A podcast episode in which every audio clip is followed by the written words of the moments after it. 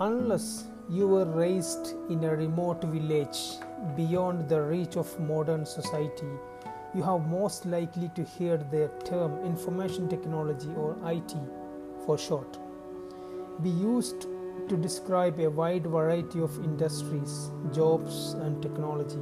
But have you ever stopped to ask yourself, what exactly is IT or where did it come from?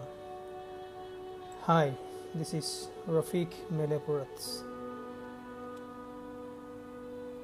The driving force behind the continual advancement of information technology can be explained in one sentence.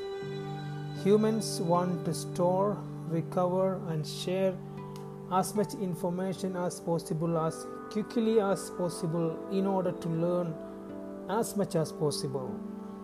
A more modern definition of information technology is the use of any computers, storage, networking, and other physical devices, infrastructure, and processes to create, process, store, secure, and exchange all form of electronic data.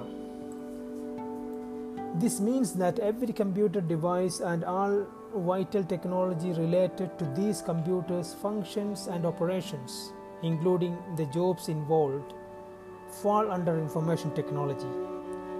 This term can be broken into six sectors.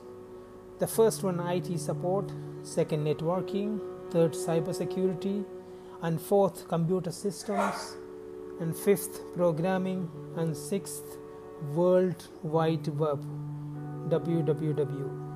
Yeah, that's a lot of different things.